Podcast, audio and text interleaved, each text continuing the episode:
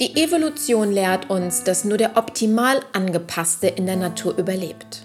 Doch wie angepasst müssen und dürfen wir Menschen in unserem Geist sein, damit Menschlichkeit wieder Einzug hält in Unternehmen und in unser Verhalten? Diskutieren Sie gedanklich mit, wenn die Publizistin und Bewusstseinsevolutionärin Annette Müller sich im philosophischen Diskurs mit ihren Gesprächspartnern Gedanken zur Menschlichkeit macht und Antworten auf die dringenden Fragen der Zeit gibt. Herzlich willkommen zum heutigen Podcast Gedanken zur Menschlichkeit. Äh, wir möchten uns heute mit einem wirklich ähm, etwas sehr emotionalen Thema auseinandersetzen. Und zwar geht es um alles zerstört. Wie gelingt der Neuanfang?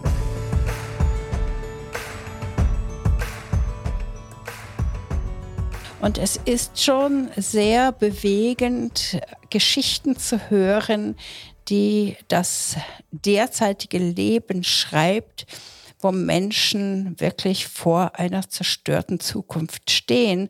Und ich habe hier im Gespräch heute zwei Medienschwergewichte im wahrsten Sinne des Wortes.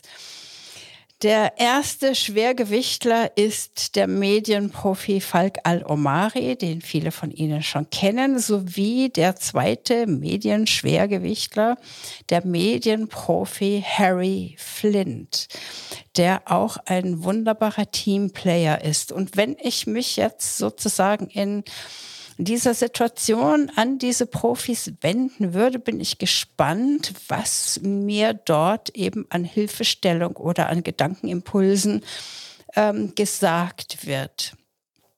Ähm, zu meiner eigenen Situation jetzt im Moment. Ich bin ja äh, nicht nur im Podcast unterwegs, sondern eben meine Hauptbeschäftigung ist, sind Menschen und zwar analog die menschliche Begegnung. Diese menschliche Begegnung ist im Moment ähm, nicht so möglich und auch nicht äh, im Äther, um das jetzt mal ein bisschen so auszudrücken. Man könnte sich zwar schon begegnen, aber Social Distancing ist weiterhin angesagt. Man hat sich so sehr daran gewöhnt, auf der Couch zu sein. Ähm, das Homeoffice geht weiter. Äh, die Menschen kleiden sich vielleicht auch nicht mehr so nett wie vorher. Warum sollte man denn jetzt ein neues Teil kaufen, wenn man eh nur im Schlafanzug, also jetzt übertriebenermaßen, hier unterwegs sein kann? Was sich natürlich auf die Menschen, die zum Beispiel ihr Herzblut in eine wunderbare Boutique hinein investiert haben, um eben Mode in Mailand oder Paris einzukaufen und sie anzubieten, trifft, weil das, was sie anbieten, ja keiner mehr will oder eben wenige Menschen will. Was machen die? Was machen wir, wenn wir dieses One-on-One -on -One oder eben auch diese Gruppendynamik im Moment nicht anbieten können, auch keinerlei Planungssicherheit haben? Geht das in Zukunft überhaupt noch einmal? Wie schaffen wir es daraus? Wie schaffen wir einen Neuanfang? Was ist dazu notwendig? Und da würde ich ganz gerne als erstes Harry Flint fragen, als Teamplayer ähm, hast du dir da Gedanken zu gemacht und hast du da schon ähm, Pläne oder vielleicht Ahnungen oder vielleicht sogar Tipps und Lösungen? Zunächst möchte ich sagen, dass ich genau wie du als Berater und auch als Speaker und Moderator direkt selbst betroffen war und auch bin. Als im Februar, März die Veranstaltungsbranche den nahezu 100-prozentigen Auftragsverlust mit sich brachte, war ich direkt persönlich betroffen habe auch eine gehörige Summe Honorare verloren bei Veranstaltungen, auf denen ich hätte auftreten dürfen. Als das feststand, war ganz schnell die Frage zu stellen, wie kannst du das ähm, alternieren? Und da hatte ich schon im Vorfeld immer im Bereich der Produktion meine Aktien ins Rennen, ins Wertpapierdepot gelegt und habe immer wieder in Technologien gedacht, habe immer überlegt, was sind die Alternativen, dass du nicht nur auf einem Umsatzkanal sitzt. Das war dann ein Vorteil, weil ich natürlich schneller diesen wieder noch weiter aktivieren konnte und ich konnte ganz schnell versuchen, für meine Kunden, die ich da schon hatte, Alternativen auszuprägen. Und das, was dabei völlig unten unter den Tisch gefallen ist, ist dieses One-on-One. -on -One. Das ist tatsächlich nur noch sehr, sehr, sehr peripher möglich. Zumal wir ja drei, vier Monate nahezu eine Reiseuntätigkeit der Großunternehmen neben dem Lockdown hatten und die Unternehmen ja auch die, die Vertreter der Unternehmen nicht mehr geschickt haben. Und selbst zu Zeiten, wo kein Lockdown also mehr war, konnten wir ja nicht mal mehr die Kunden, mit denen wir gute Beziehungen hatten, mehr persönlich treffen, weder bei Ihnen noch bei uns. Und dann war für mich und meine Situation klar, ich muss digital werden. Ich muss digitale Eventkonzepte denken. Ich muss nicht nur für mich zum Erhalt meiner Präsenz, sondern für die Erhaltung der Präsenz meiner Kunden schnell digitale Produktionsformen finden und habe dann tatsächlich mit meiner ganzen Tatkraft so viel gearbeitet wie noch nie in meinem Leben, in 30 Jahren Selbstständigkeit und habe diese digitalen Formate erstellt. Hm. Also ich habe ähm, etwas anders reagiert. Also ich habe erst einmal mich äh, sozusagen zurückgezogen und war schockiert und auch in einer Starre. Und was ich gemacht habe, ich habe also wirklich die Zeit genutzt, mit Menschen Telefonate zu führen, also wirklich persönlich anzurufen, weil ich habe ja bin ja international vernetzt und ähm, normalerweise habe ich kommuniziert über Blogbeiträge, über Posts, die dann gelesen wurden. Und hier habe ich genau den anderen Weg gewählt und habe Menschen angerufen, habe gefragt, wie es ihnen geht und habe gefragt, wie sieht es in deinem Land aus? Was macht deine persönliche Situation? Und das war etwas sehr, sehr Schönes. Also da ist ganz viel menschliche Nähe entstanden über diese persönlichen Telefonate. Die waren manchmal wirklich zwei Stunden lang.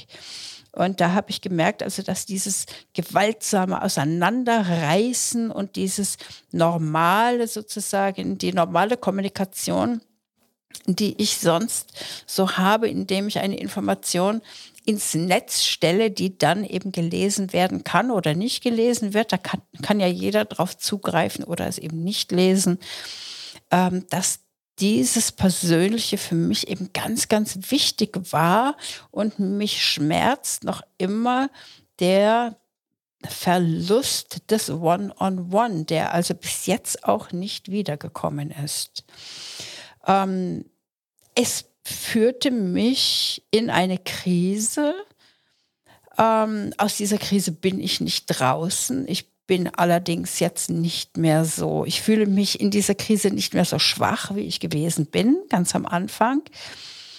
Und stelle aber fest, dass viele in einer sehr starken Krise sich befinden, die sie emotional schwächt und deshalb auch gar nicht in der Lage sind, überhaupt Auswegmöglichkeiten zu denken. Falk, du bist Krisenmanager.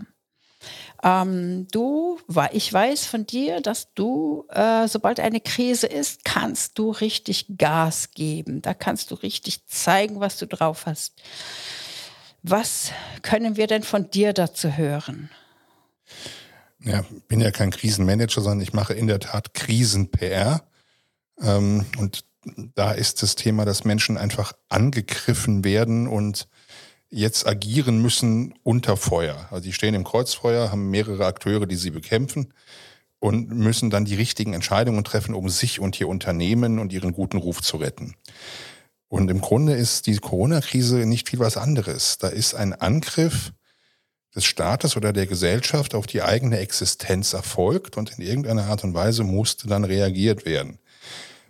Und ähm, ich habe da auch viele Erfahrungen gemacht, so wie du. Am Anfang war der Wunsch nach Telefonaten extrem groß. Also ich äh, war abends teilweise mit zittrigen Händen und fix und fertig. Also vorher habe ich fünf Termine wahrgenommen in drei Städten an einem Tag und im Auto. Und während der Fahrt konnte ich aber entspannen, mich auf den nächsten Gesprächspartner einstellen und hatte dann einen harten Tag, aber ich war abends irgendwie zufrieden. Jetzt, als der harte Lockdown war, ähm, hatte dann zehn, elf Telcos am Tag und fünf oder sechs Telefonate, also einen vermeintlich persönlichen Kontakt. Und abends warst du richtig ermüdet von diesem ganzen auf den Bildschirm starren und von, von dieser ganzen intensiven Kommunikation, aber der Wunsch nach Austausch war extrem groß. So, was hat das jetzt mit Krise zu tun? Ähm, ich glaube, dass Menschen aus der Krise herauskommen, wenn sie sich mit anderen zusammentun und ihr Leid teilen, weil die Gesprächsinhalte waren eigentlich immer auf der Ebene. Also klar hat man die beruflichen Dinge geklärt und hat seine Dinge erledigt, also das mal außen vor gelassen, aber ein Großteil war, wie geht's dir denn jetzt damit? Was sind die Konsequenzen für dein Business? Ähm, wo sind die, ähm, hast du starke Einbußen? Wie geht's mit dir weiter? Kann ich dich unterstützen? Und da war ein starker Zusammenhalt zu spüren, wo du dann merkst, du bist nicht allein in dieser Situation auch nicht allein in dieser Hilflosigkeit, in diesem Ausgeliefertsein, das, glaube ich, viele in dieser Form gespürt haben. Und das hatte durchaus auch ein Potenzial für mehr. Also ich habe viel gelernt in diesen Gesprächen, wie Menschen umdenken. Ne, wenn Harry sagt, er ist dann quasi neue Produkte angegangen und ist den Weg der Digitalisierung gegangen, das haben viele andere ja auch gemacht, wieder andere haben mir gesagt, ich habe das digital probiert, gefällt mir gar nicht. Ich warte darauf, dass es wieder analog wird, weil ich will mich bewusst distanzieren von diesem ganzen digitalen Kram. Also es gibt auch eine sogenannte Rache des Analogen, da gibt es auch ein Buch drüber. Viele haben sich durchaus neu positioniert, neu reflektiert und das ist jetzt eine Zeit. Und ich habe das in einem anderen Podcast schon erzählt, dass ähm, ich auch drei Viertel meiner Mitarbeiter in dieser Krise ausgetauscht habe. Gar nicht mal, weil ich unbedingt diese Mitarbeiter nicht mehr wollte oder sie nicht bezahlen konnte, sondern weil die von sich aus entschieden haben, ich möchte gerne jetzt andere Wege gehen. Und diese Reflexion, die Gespräche mit anderen, haben extrem viele Brüche ausgelöst, und zu einem Reset geführt. Und deswegen finde ich das spannend, dass du dieses Thema aufgreifst in dem Podcast, weil ich glaube, jeder so eine Art Neuanfang spürt. Es gibt so einen gesellschaftlichen Neuanfang. Wir reden von der Post-Corona-Ära. Ähm, wir haben erlebt, wie so ein Staat plötzlich das Leben von Menschen einfach per Entscheidung komplett ändern kann. Ich denke an ähm, Finanzberater, der mich äh, eine Zeit lang begleitet hat, der als Berater in die USA wollte. Und dann kam der Lockdown, der hat seinen Job gekündigt, seine Wohnung gekündigt und konnte plötzlich nicht mehr reisen. Das sind natürlich echt harte Brüche, die sind existenziell, das ist ja nicht trivial. Und in Summe hat jeder irgendwo jetzt so seinen persönlichen Strauß auszufechten. Es muss was Neues her. So, und das finde ich spannend, das aus philosophischer Sicht, aus unternehmerischer Sicht, aus medialer Sicht zu diskutieren, weil es glaube ich, wirklich jeden betrifft, mehr oder weniger. Ja, also die Frage ist, die ich mir mehr stelle, ist denn jetzt überhaupt schon die Zeit für diesen Reset gekommen oder sind wir noch immer in der Zeit des Rückzugs und in der Sammlung? und in dem Überdenken über das, wie soll die Zukunft aussehen, was, was für eine neue Normalität wollen wir. Also dieser Begriff neue Normalität ist ja schon ein, äh, ist ja schon sehr angstbesetzt und angstmachend, weil es ja uns sozusagen übergestülpt und aufgestülpt wird. Und da ist eben die Frage, ähm, ist es denn schon so weit? Was hast du denn für ein Gefühl, Falk? Ich glaube, es ist schon soweit und ich glaube, es war vom ersten Tag an soweit, weil du musst ja irgendwie reagieren. Also für mich war ja die erste Frage, wenn ich jetzt, ich bin Unternehmer und ich gucke in meinen Kundenkreis, welchen Kunden trifft das denn wie hart? Ich muss ja prognostizieren, was könnte mir denn an Umsatz wegfallen? Und dann muss ich das ja irgendwie abgleichen mit meinem Kontostand und muss überlegen, wie lange kann ich das denn durchhalten, wenn der Worst Case eintritt? Und was ist denn überhaupt der Worst Case? Und ich kenne keinen Unternehmer, der nicht genau diese Analyse in gleicher Art und Weise gemacht hat. Also Cash war plötzlich King und du warst ja zum Handeln gezwungen. Ja, ich war auch zwei Wochen in völliger Schockstarre, wo du nur Nachrichten geguckt hast und eine Hiobsbotschaft nach der anderen kam. Aber ich musste relativ schnell den Schalter umlegen, weil es ging ja darum zu überleben. Und dazu waren im Grunde alle gezwungen. Mutti im Homeoffice war dazu gezwungen. Ähm, derjenige, der Angst hat vor Infektionen, war dazu gezwungen. Derjenige, der Angst vor seinem Unternehmen hatte, war dazu gezwungen. Und in existenzieller Not ist natürlich eine gewisse Reflexions- und Analysephase sinnvoll, aber ich muss dann auch schnell ins Handeln kommen. Ich muss ja reagieren. Ähm, die wenigsten haben, glaube ich, so einen Polster, ähm, bezogen auf das Nervensystem, aber auch bezogen auf die Guthaben auf der Bank, dass er sich einfach mal ein Jahr auf den Stein setzen kann und sich überlegen kann, wie es jetzt weitergeht. Handlung war schlicht angesagt und notwendig. Dieses, äh, dieser Reset und äh, die Schockstarre, ähm, ich weiß von dir, Harry, dass du eine äh, super Unterstützung in deiner Familie gefunden hast und eben auch, glaube ich, in deiner Gemeinde, in der du ja sehr aktiv bist. Äh, kannst du uns da ein bisschen erzählen, wie dich diese Gemeinschaft aufgefangen hat während dieser Zeit? Umfassend, sehr umfassend. Denn es war schlichtweg so, dass eine der ersten Anfragen noch ich denke, im Spätfebruar war, dass unser Pfarrer mich anrief und sagte, du, ich habe eine spinnerte Idee, jetzt wo wir den Lockdown für die Gottesdienste kriegen, das trifft uns als Gemeinde ja mitten ins Knochenmark. Eine Kirchengemeinde lebt ja von dem Gottesdienst nicht nur, aber primär auch an den Gottesdienstsonntagen. Wenn die uns jetzt äh, abschließen, wie, wie können wir die Gemeinde erreichen, wäre es irgendwie denkbar, einen Livestream aus der Kirche zu verarbeiten. Und da habe ich sofort verstanden, dass das der erste Steilpass für mich war. Ähm, nicht um an der Kirche einen guten, großen Umsatz zu machen, aber ich habe sofort verstanden, das ist eine Riesen-Challenge. Ich glaube, wir hatten sechs, sieben, acht, neun Zeittage nur, um potenziell diesen besagten ersten Sonntag zu streamen. Ich habe das Glück, einen tollen Produktionsleiter mit einem eigenen Fuhrpark da im Team zu haben und wir haben uns dann Gedanken gemacht, wie würde man einen Gottesdienst denn aufbereiten müssen. Und wir haben einen Fernsehgottesdienst auf die Beine gestellt, wie man ihn eigentlich von den großen Fernsehanstalten am Wochenende kennt. Und mit diesem Anspruch sind wir drangegangen, also nicht irgendwie quick and dirty mit Smartphones und da stehen dann Kabel mitten im Raum, sondern mit einer großen fernsehgerechten Technik, mit vier ferngesteuerten Kameras, mit viel, viel technischem Aufwand haben wir uns eine Pilotsendung, nennen wir das in der Medienbranche, hergestellt. Aus der einen Pilotsendung wurden neun Folgen. Die haben wir dann für eine kleine Arbeitskostenerstattungsgebühr machen dürfen. Also wir haben wirklich nur einen kleinen Obolus bekommen, damit wir sagen, wir kommen nicht und bringen noch Geld mit. Und die Kirche hat uns das mit dieser Strecke von Beauftragung durch das Presbyterium gestützt ähm, ähm, gedankt. Und am Ende haben wir gesagt, das können wir jetzt aber nicht ewig weitermachen, weil wir werden auch von anderen gebucht, die uns genau dafür erkannt haben, dass dieser Halt, den du ansprichst, genau jetzt kam. Die Gemeinschaft hat sozusagen mir einen Auftrag erteilt, den habe ich als Chance verstanden. In dieser Gemeinschaft Verantwortung übernehmen zu können, hat so viel bedeutet, denn wir hatten einen Wahnsinnszuspruch aus den Gemeindegliedern. Es waren 1200 Chatzeilen während eines Gottesdienstes, die ich beantwortet habe. Das bedeutet, die Menschen haben vor Glückseligkeit gejauchzt, dass die Kirche jetzt da war, die ihnen in dieser desaströsen Zuhausebleibphase irgendwie eine Sendung bringt, die sie gewöhnt waren. Das war ein so tolles Feedback. Wir haben Presseartikel, Dreispalter, Vierspalter, das Europäische Deutsche Nationale Kirchenradio hat berichtet, der Deutsche Kirchenkreis, alle haben berichtet.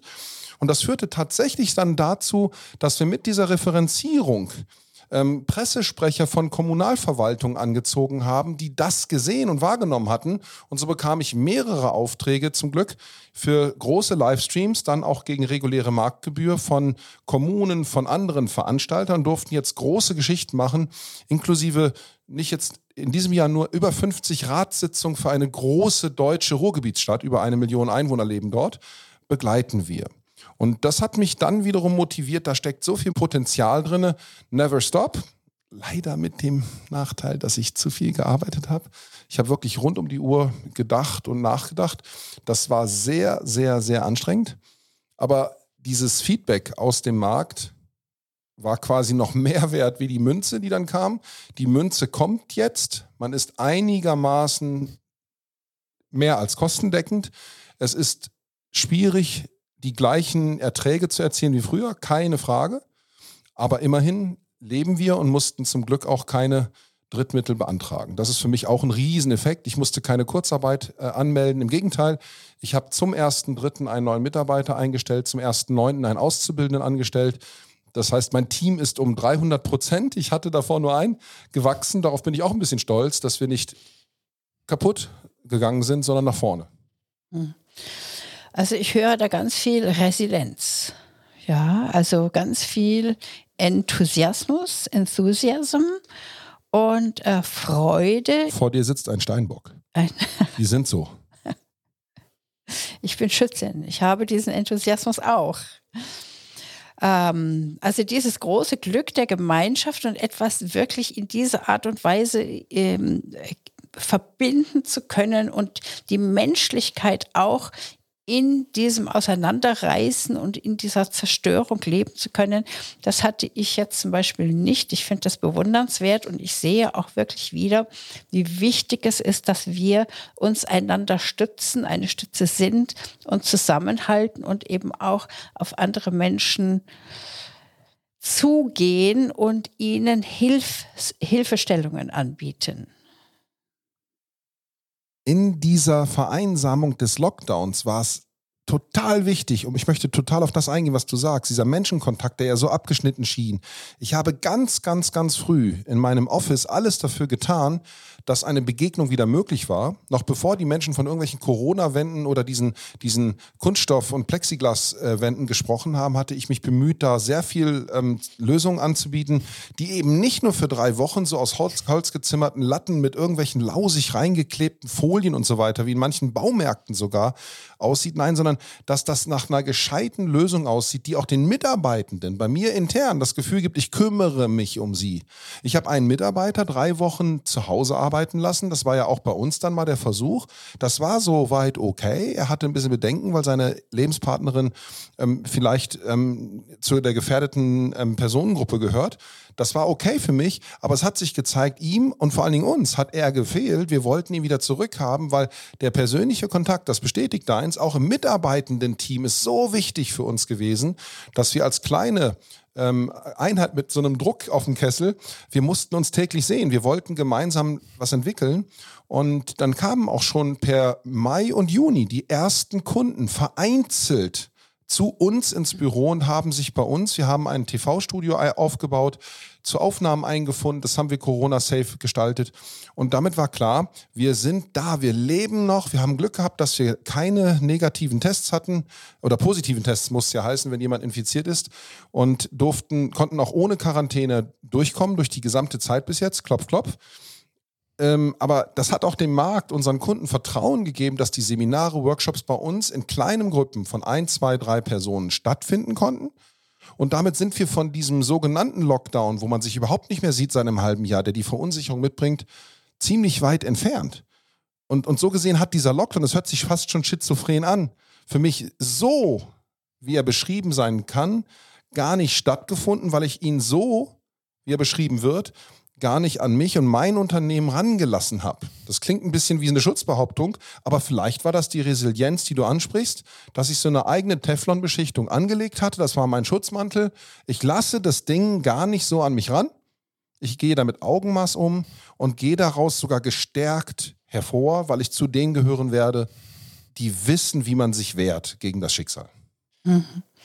Innere Stärke, Selbstvertrauen, Selbstwertgefühl ähm, Vertrauen in das Leben, äh, weniger Hoffnung, sondern einfach nur machen und äh, schauen, dass man da rauskommt. Und vor allen Dingen nicht aufgeben. Ganz wichtig, nicht aufgeben. Ich würde gerne einen Aspekt ergänzen, weil die Überschrift ist ja eigentlich bei dir mit dem Austausch ähm, und äh, bei dir mit der Reaktion darauf, Harry eher, dass es dieses Thema ist, der Titel ist ja, wie kann man aus der Krise wieder rauskommen, ist im Grunde das Thema voneinander lernen. Also am Ende haben in diesen Telefonaten also eine, ein Mitgefühl mitgeschwungen im Sinne von, ich bin nicht allein in dieser Situation. Man konnte sich austauschen, konnte sich daran hochziehen. Das ist jetzt nicht irgendwie mein eigenes Schicksal und das ist nicht Gott gegeben, sondern es geht anderen auch so und ich kann da was machen. Und die Frage ist, was kann man gemeinsam machen? Und man hat unheimlich viel, also ich sage bewusst auch Mann, betrifft mich, aber ich habe es von vielen anderen auch gehört, voneinander lernen. Also wenn ein Harry sagt, er hat in der Kirche was gemacht und dann kam die Empfehlung, weil es eine Referenz war, und dann hat er plötzlich ganz viele Aufträge bekommen. Bei mir war es im Grunde dann ähnlich. Ich habe ja neben meiner PR-Beratung auch noch einen Verlag und plötzlich hatten viele Leute auch das Interesse, auch oh, jetzt habe ich ja Zeit, jetzt kann ich Bücher schreiben. Das ging dann auch ab, wo Leute dann gesagt haben, ich muss jetzt auch irgendwie schreiben. Ich habe jetzt Zeit zu schreiben. Ich kann nicht reisen. Ähm, ich reflektiere viel. Das kann ich doch im Grunde gleich zu Papier und in ein Buch ummünzen. Und so sind dann auch ähm, viele neue Gedanken entstanden. Es wurde wahnsinnig viel publiziert und man hat sich eben gegenseitig empfohlen. Man hat viel in Netzwerken gedacht und es ist eben dieses Voneinander lernen. Ne? Und ich habe viele Dinge automatisiert, die dann reingekommen sind. Okay, wie kriegst du jetzt die große Nachfrage nach Büchern geregelt? Das hat bei uns Prozesse optimiert, wo ich sage, wir werden am Ende der Krise ein besseres Unternehmen sein. Und das gilt für Harry ja auch. Also ich glaube, die Krise war für viele auch sehr heilsam. Und die Mitarbeiter, die mich verlassen haben, werden für sich ja auch reflektiert haben, dass sie irgendetwas in ihrem Leben ändern müssen. Irgendwas hat ja nicht gestimmt. Sei es abhängig arbeiten, sei es mit den Leuten zusammenarbeiten. Und das ziehe ich gar nicht auf mich, sondern es ist halt eben dann die Zeit. Man hat voneinander gelernt. Und ich habe eben auch gemerkt, naja gut, der erste Mitarbeiter ging, der hatte gute Gründe, ähm, weil er sich an einem großen Unternehmen beteiligt hat. Und es war ja logisch und spontan. Und der nächste sagt, auch kann ich auch mal drüber nachdenken. Ne? Und so gibt's, also die Infektion betrifft nicht nur das Virus, die Infektion betrifft auch den Wunsch nach Veränderung. Und ähm, den Wunsch nach Umdenken. Und das ist auch hochinfektiös. Und diese Art Infektion hat negative Effekte. Also ich stand plötzlich ohne oder mit kleinerem Team da. Aber es hat auch positive Effekte, weil ich bin in vielen Bereichen ein besserer Unternehmer geworden und ein besseres Unternehmen geworden.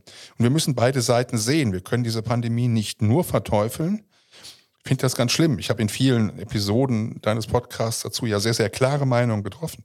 Aber wir müssen das Positive doch im Grunde auch sehen, dass wir eine größere Veränderungsbereitschaft jetzt erleben, die Menschen irgendwo reifer gemacht hat. Also wir sind irgendwie so ein bisschen erwachsener geworden auf eine Art und Weise ähm, und gerne auch resilienter, um das Wort nochmal aufzunehmen.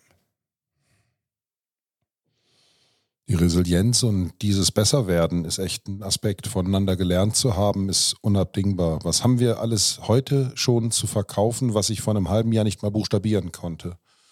Und ich wünsche all den Menschen, die Angst vor diesen Lernmassen haben, dass sie den Mut finden, sich diesen Gebirgen voller Neuwissen zu stellen. Das ist ja für viele unglaublich herausfordernd, ja, wenn du nicht digital zugegen warst zunächst, dich diesen ganzen neuen Aspekten zu stellen. Das ist ein Gebirge, über das musst du erstmal drüber kommen bei Wind, Wetter und kalten Temperaturen. So ging das auch uns. Wer, wer, wer sagen würde, wir haben das mit Leichtigkeit getan, überhaupt nicht. Wir haben tagelang, tagelang an Dingen komplexer Art gewerkelt. Ob das, ihr wisst es alles, eine WebEx, eine Zoom, eine Einbindung, eine Teams, egal was war, oder dann die Einbindung in eine komplexe Softwarelandschaft, die mobile App zur Aufschaltung in etwas. Es war so viel Fragenvolumen unterwegs, wo du auch niemanden fragen konntest, weil die Kompetenten waren so schnell so ausgebucht, dass die natürlich auf Monate hin voll, voll gebucht waren. Und wir wollten auch zu denen gehören, die man für ihren Wissensstatus kauft. Und das ist mittlerweile zum Glück der Fall. Man gibt uns heute Bestechungsgeld für unser Wissen. Also ich habe jetzt ähm, die Frage hier, möchte ich in den Raum stellen, ist der Ausweg oder der Neuanfang wirklich ausschließlich digital möglich? Weil ich habe ja gesehen und gemerkt, dass ich in dieser Zeit so unglaublich viele digitale Angebote bekommen habe. Ich bin ja förmlich überhäuft worden mit digitalen Angeboten. Ich konnte es ja zum Schluss gar nicht mehr sehen. Da bin ich richtig wütend geworden, habe gesagt, nein, ich möchte Menschen treffen. Ja, ich möchte dieses Digitale nicht. Lass mich damit jetzt endlich in Ruhe.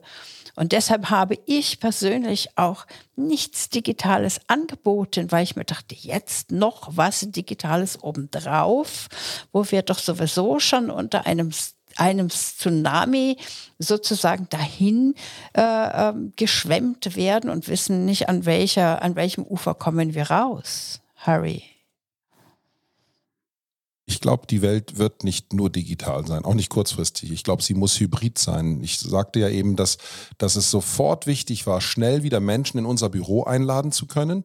Aber ich bin auch zu den Firmen, die mich gelassen haben. Viele haben uns nicht gelassen, die hatten ganz klares Einreiseverbot. Äh, bin ich hingefahren. Und was du mit deinen Telefonaten gemacht hast, ist richtig. Den persönlichen Kontakt aufrechtzuerhalten war unmittelbar und alternativlos.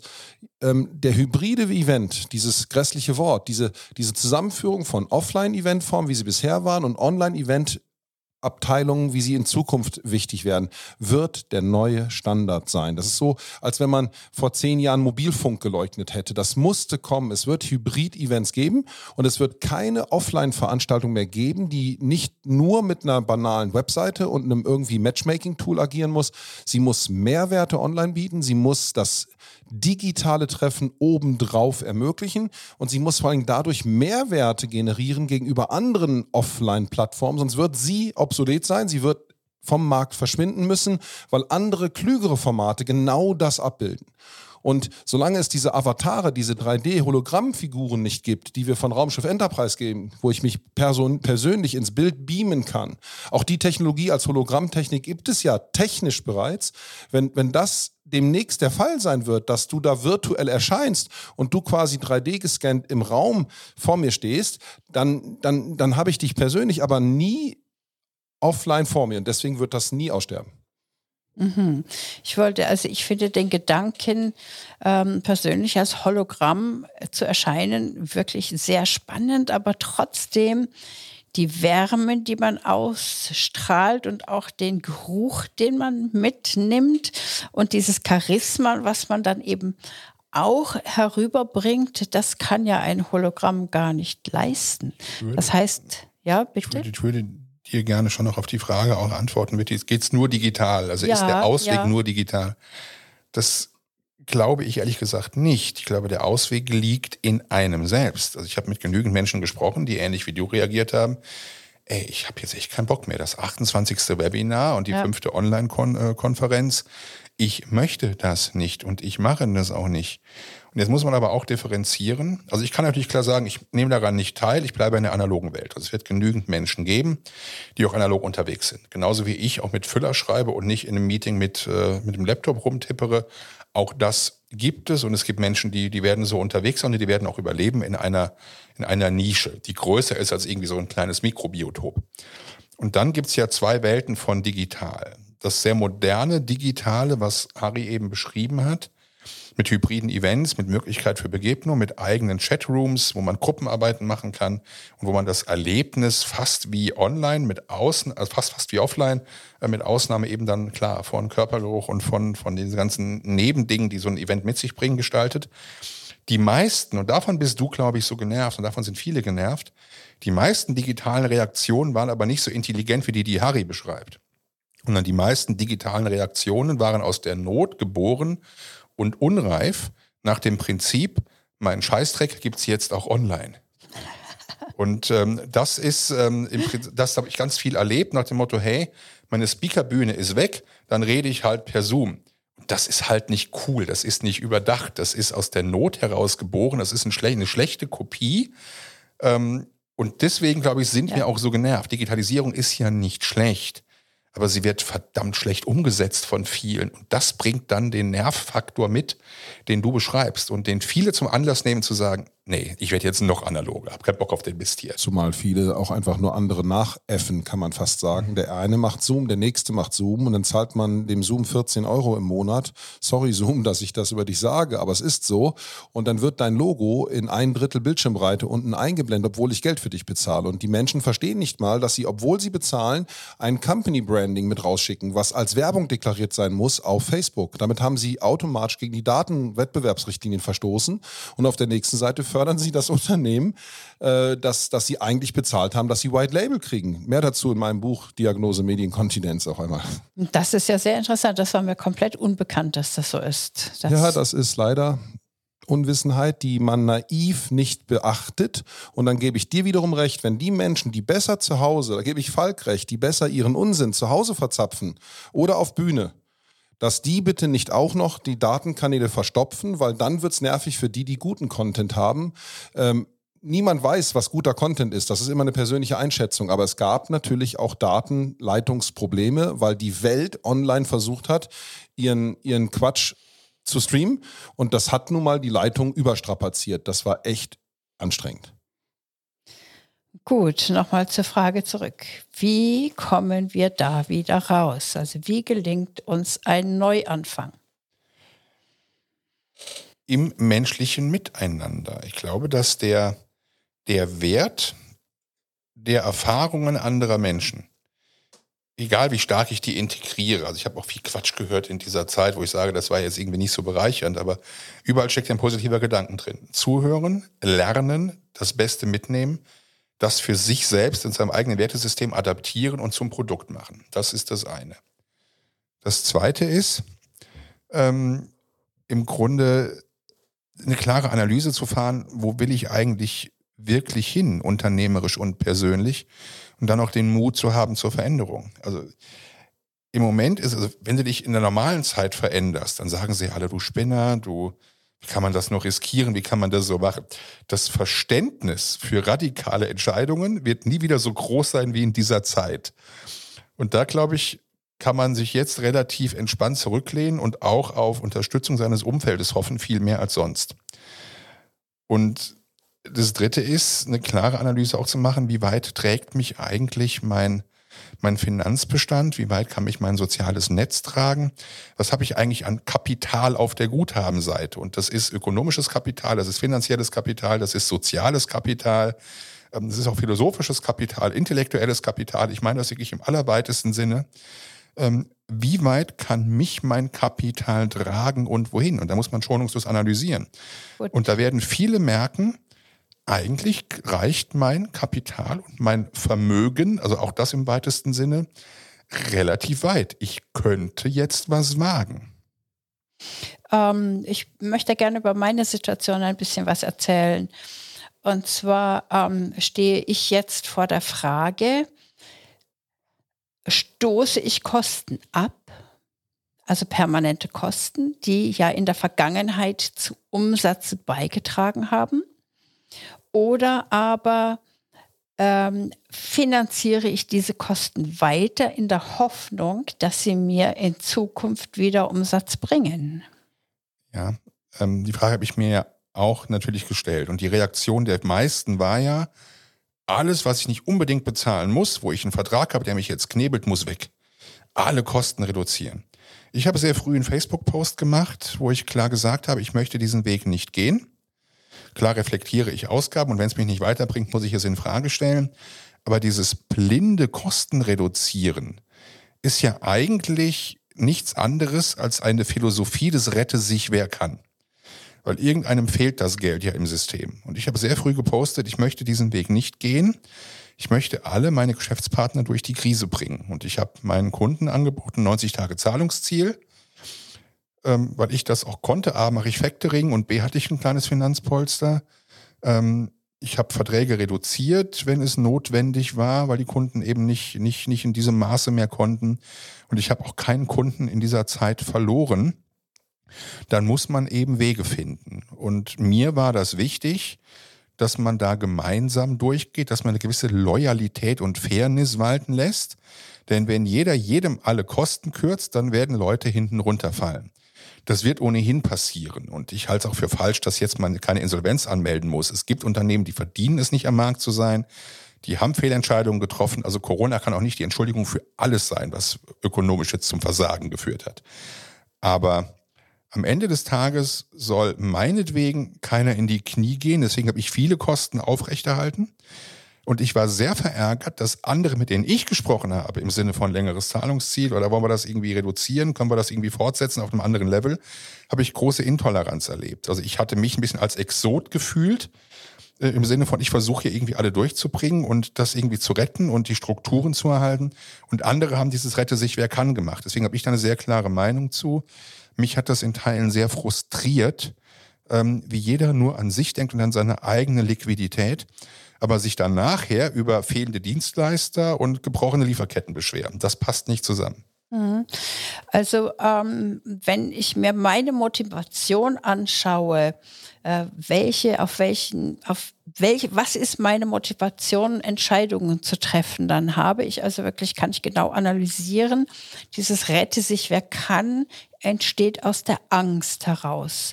Und zwar aus der Angst heraus, dieses Geld, was äh, zu verlieren, was mir unter Umständen, wenn alles schlecht läuft, nicht mehr zurückkommt und mir auch in meinem Unternehmen äh, nicht mehr in Zukunft die Basis bietet, um eben Umsatz damit zu generieren.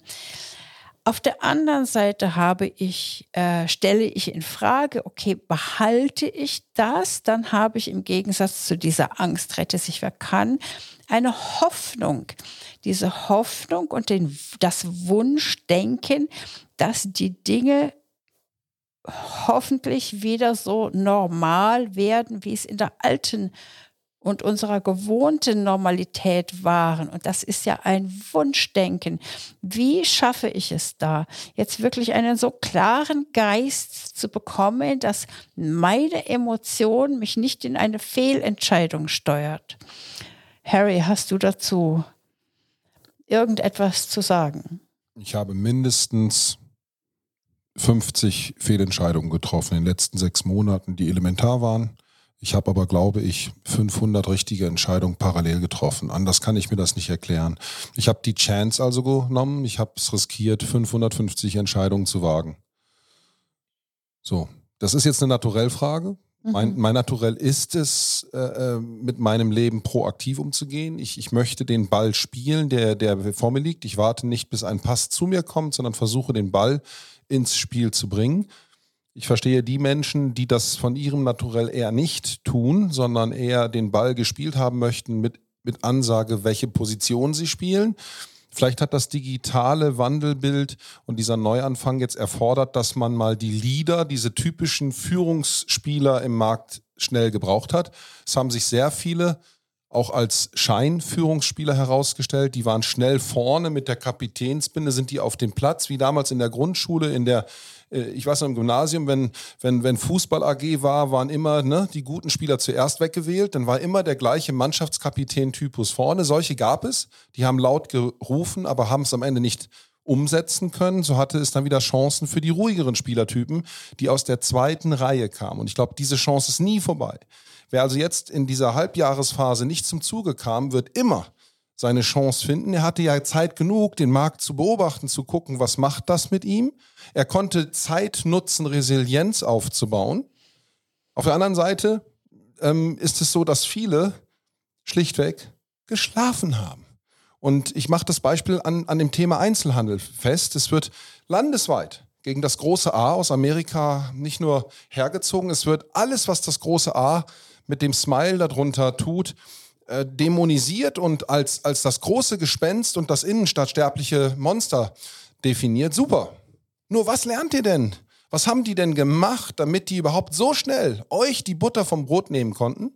Wieso habt denn ihr nicht Teile davon als Learning begriffen und Teile davon, wie sie es gemacht haben, adaptiert? Wieso habt ihr nicht die Online-Werbegemeinschaften gebildet? Wieso habt ihr nicht digitale Wege gefunden? Wieso habt ihr nicht die Sofortverfügbarkeit am gleichen Tag mit Lieferdiensten eingeführt? Ähm, das gab es nur in der Apothekenwelt. Da macht das die Apotheke seit 20 Jahren. Wieso habt ihr das nicht adaptiert? Wieso nutzt ihr nicht das, was euch ein großes M aus USA seit 30 Jahren mit einem Drive-In macht? Wieso gehen die Bäcker nicht hin und machen Drive-In-Bäcker? Wieso machen nicht Kioske Drive-In-Kiosk? Wieso macht ihr nicht diese Modelle in Teilen nach, wenn die doch so nachweislich weltweit funktionieren?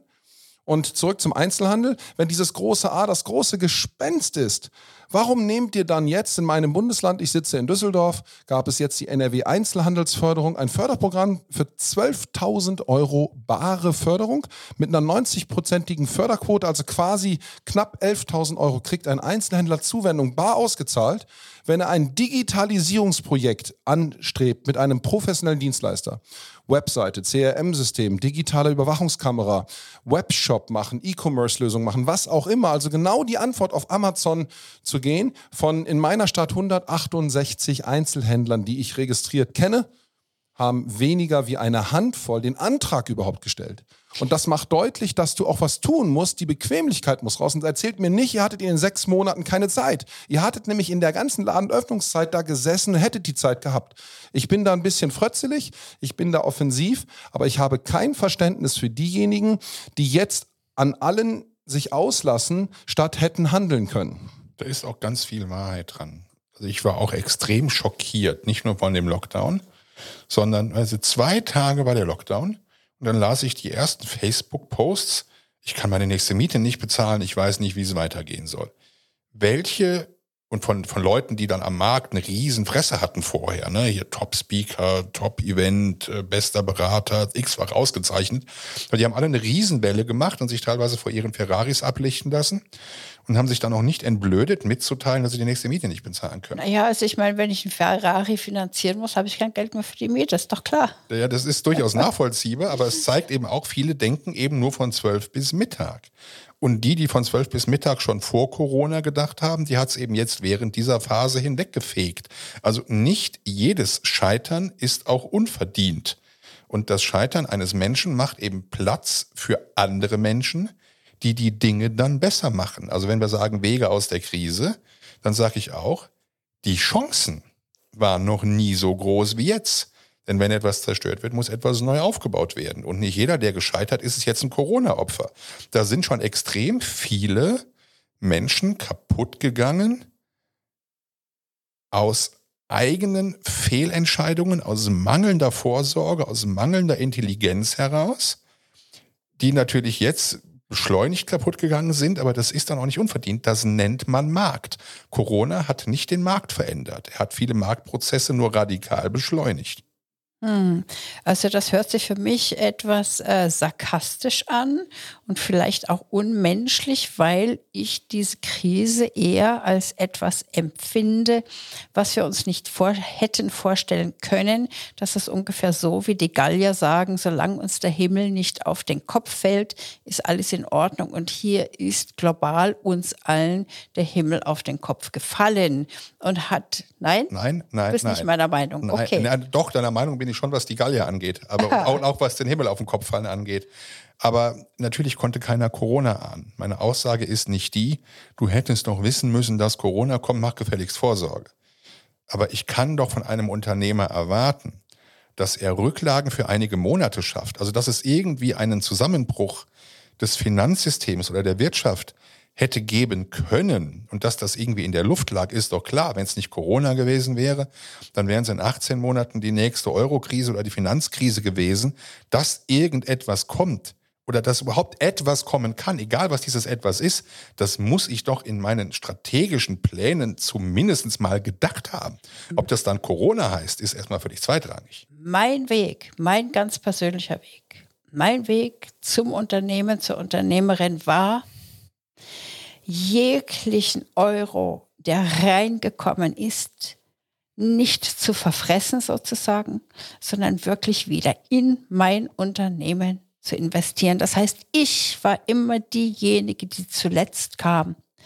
Das heißt also, ich habe in mein Unternehmen investiert, mit Null angefangen, krank angefangen und habe ein wirklich für meine Begriffe großes, wunderbares, florierendes Unternehmen aufgebaut, was international tätig geworden ist. Jetzt natürlich kein großes M und kein großes und kein A mit einem Smiley, sondern das, was ich als Einzelperson leisten konnte, habe ich geleistet. Und da habe ich auch nicht irgendwie Reserven aufgebaut, weil ich wusste, ich möchte expandieren. Und da stehen mir diese Reserven, die, die binden ja mein, mein Kapital. Das heißt, was bringt, was bringt mir diese Reserve, wenn ich sie parken muss? Und könnte sie aber investieren, um so viel mehr Umsatz zu generieren. Also habe ich das auch gemacht. Also da möchte ich da dem also widersprechen, wenn ich jetzt in einer Situation bin, gerade kurz vor dieser Krise, die über uns hineingebrochen ist, nicht am Anfang meines Unternehmens gewesen zu sein und äh, kein großes Kapital gebildet zu haben, dann ist das für mich nicht meine Schuld, sondern es ist das Risiko, was ich eingegangen bin. Dann habe ich alles verloren. Ja. Weil es dann eben auf diese Weise nicht weitergeht. Da ist ein Stück weit Wahrheit dran, weil natürlich die Unternehmer, die blöden sind, die sich so verhalten haben, wie es die Gesellschaft wollte. Die Zinsen sind auf niedrigem Niveau und weitgehend unter Null. Das heißt, also wir hatten 2019 ja ein extrem starkes Jahr. Ich kenne viele Unternehmerkollegen, die mir gesagt haben, ich hatte noch nie ein so gutes Jahr wie 2019. Was machst du, um möglichst wenig Steuern zu zahlen? Die Steuerlast ist ja extrem hoch. Du gibst Geld aus und investierst und du investierst auch gerne mehr als nötig, weil das Geld war ja billig. Man möchte ja mit den niedrigen Zinsen Investitionen fördern. Das heißt, du hast viel Geld gehabt, hast dieses Geld reinvestiert, hast überinvestiert in Form von Schulden, weil die Zinsen günstig waren. Du hast sich also kaufmännisch, A, sehr klug und sehr richtig verhalten, in einer Wachstumsphase zu investieren und zu expandieren. Und du hast bewusst ja das gemacht, was Banken will und was der Staat auch will und die Volkswirtschaft will. Du hast investiert über Kredit. Du hast also im Grunde alles richtig gemacht und hast dann natürlich keine Reserven mehr und bist jetzt der Dumme, weil Corona kam. Insofern, diese Ungerechtigkeit teile ich. Auf der anderen Seite sehe ich extrem viel Unvernunft, wo Leute schlicht nicht investiert, sondern über ihre Verhältnisse gelebt haben. Und auch das gehört ja zur Wahrheit dazu, ähm, dass die dann auch ein Stück weit bestraft werden, weil irgendeine Krise kommt halt eben immer. Ich kann das ökonomisch ähm, gut begründen und ich glaube, dass viele nicht zu Unrecht jetzt Probleme haben. Am Ende ist es halt die Summe von Fehlentscheidungen. Was nicht heißt, dass ich da mangelnde Empathie habe. Ich kenne viele, die unverschuldet in Not geraten sind. Nehmen wir mal so Schauspieler, die haben immer von der Hand im Mund gelebt, gerade auch so Kunst- und Kulturschaffende, die haben nie viel Geld verdient, die haben andere Menschen glücklich gemacht, die können echt nichts dafür und die hatten auch nie ein Einkommen, was ihnen hätte riesige Rücklagen hätte sichern können. Auch die gibt es und auch die verdienen unseren Respekt. Und das muss schon auch deutlich sein. Und für die ist ein Neuanfang wirklich schwer, weil die leben schon ihre Passion und haben wahnsinnig viel Freude an dem, was sie beruflich tun. Ähm, dass man jetzt irgendwo mit Online-Gesang ein Live-Erlebnis wiederherstellen kann, halte ich auch nicht für so einfach. Und das Startkapital für Neuanfang ist auch nicht da. Also da gibt es viele, viele, die, glaube ich, jetzt Starthilfe brauchen. Das ist aber auch nicht originell eine staatliche Aufgabe, sondern das ist dann auch eine Aufgabe von gemeinschaftlicher, gesellschaftlicher Solidarität, obwohl dieses Wort gar nicht so zu mir passt. Hm. Ja, also ich, ähm, also dieser Gedanke ist auch sehr wunderschön. Also was ich, was ich jetzt zum Beispiel auch mache, ist, ich fördere einen Familienzirkus, der bei mir auf dem Festival regelmäßig aufgetreten ist und denen wirklich sämtliche Einnahmen weggebrochen sind und die nicht nur sich selbst, sondern auch ihre Haustiere, wunderbaren Tiere ernähren müssen. Und ich finde, mehr Geld ausgeben ist auch ein Akt der Solidarität. Ich war noch nicht so viel essen wie in den letzten Wochen und Monaten. Ein Akt der Menschlichkeit. Ein Akt der Menschlichkeit. Ja. Und wisst ihr was? Zur Menschlichkeit gehört auch der innere Wandel, die Bereitschaft, sich zu verändern. Ich habe vor einem halben Jahr ganz wenig von dem gemacht, was ich heute zu 100 Prozent meiner Zeit tue. Ich will nicht sagen, ich habe das noch nie gemacht, aber quasi kaum. Ich habe vor fünf Jahren eine komplette Geschäfts Wandlung durchgemacht. Ich glaube, das gehört auch zum Unternehmertum, zu der Beantwortung der Frage, wenn alles zerstört ist, wie gelingt dein Neuanfang, dann musst du dein Geschäftsmodell, du musst deinen eigenen Marktauftritt überdenken. Das ist die DNA. Das ist die Ursprungskette jeden unternehmerischen Handelns. Du musst das tun, was du auch verkaufen kannst, nicht nur was dich glücklich macht. Im Idealfall schaffst du beides zu gleichen Leveln, aber was macht dich denn bitte glücklich, was du nicht verkaufen kannst? Ergo, mach doch das, was du verkaufen kannst, dann wirst du auch schon glücklich werden. Glaub's mir. Das hängt direkt zusammen. Und das ist die Thematik, die Falk sagte. Künstler machen tolle Kunst. Die machen schöne Formen, schöne Gestaltungen.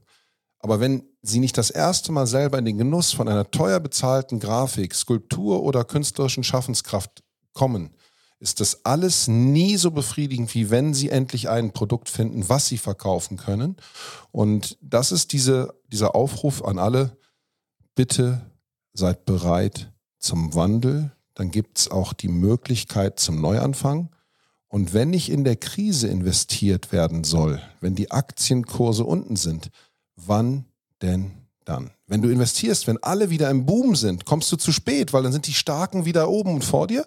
Du musst eigentlich jetzt investieren, wo du Nischen besetzen kannst. Guck doch genau hin, wo sind denn Nischen, wo machen andere nicht den Dienst am Kunden, den du vermisst und dann geh doch da rein. Fass den Mut ich hätte jetzt fast gesagt, ruf mich an, ich helfe dir.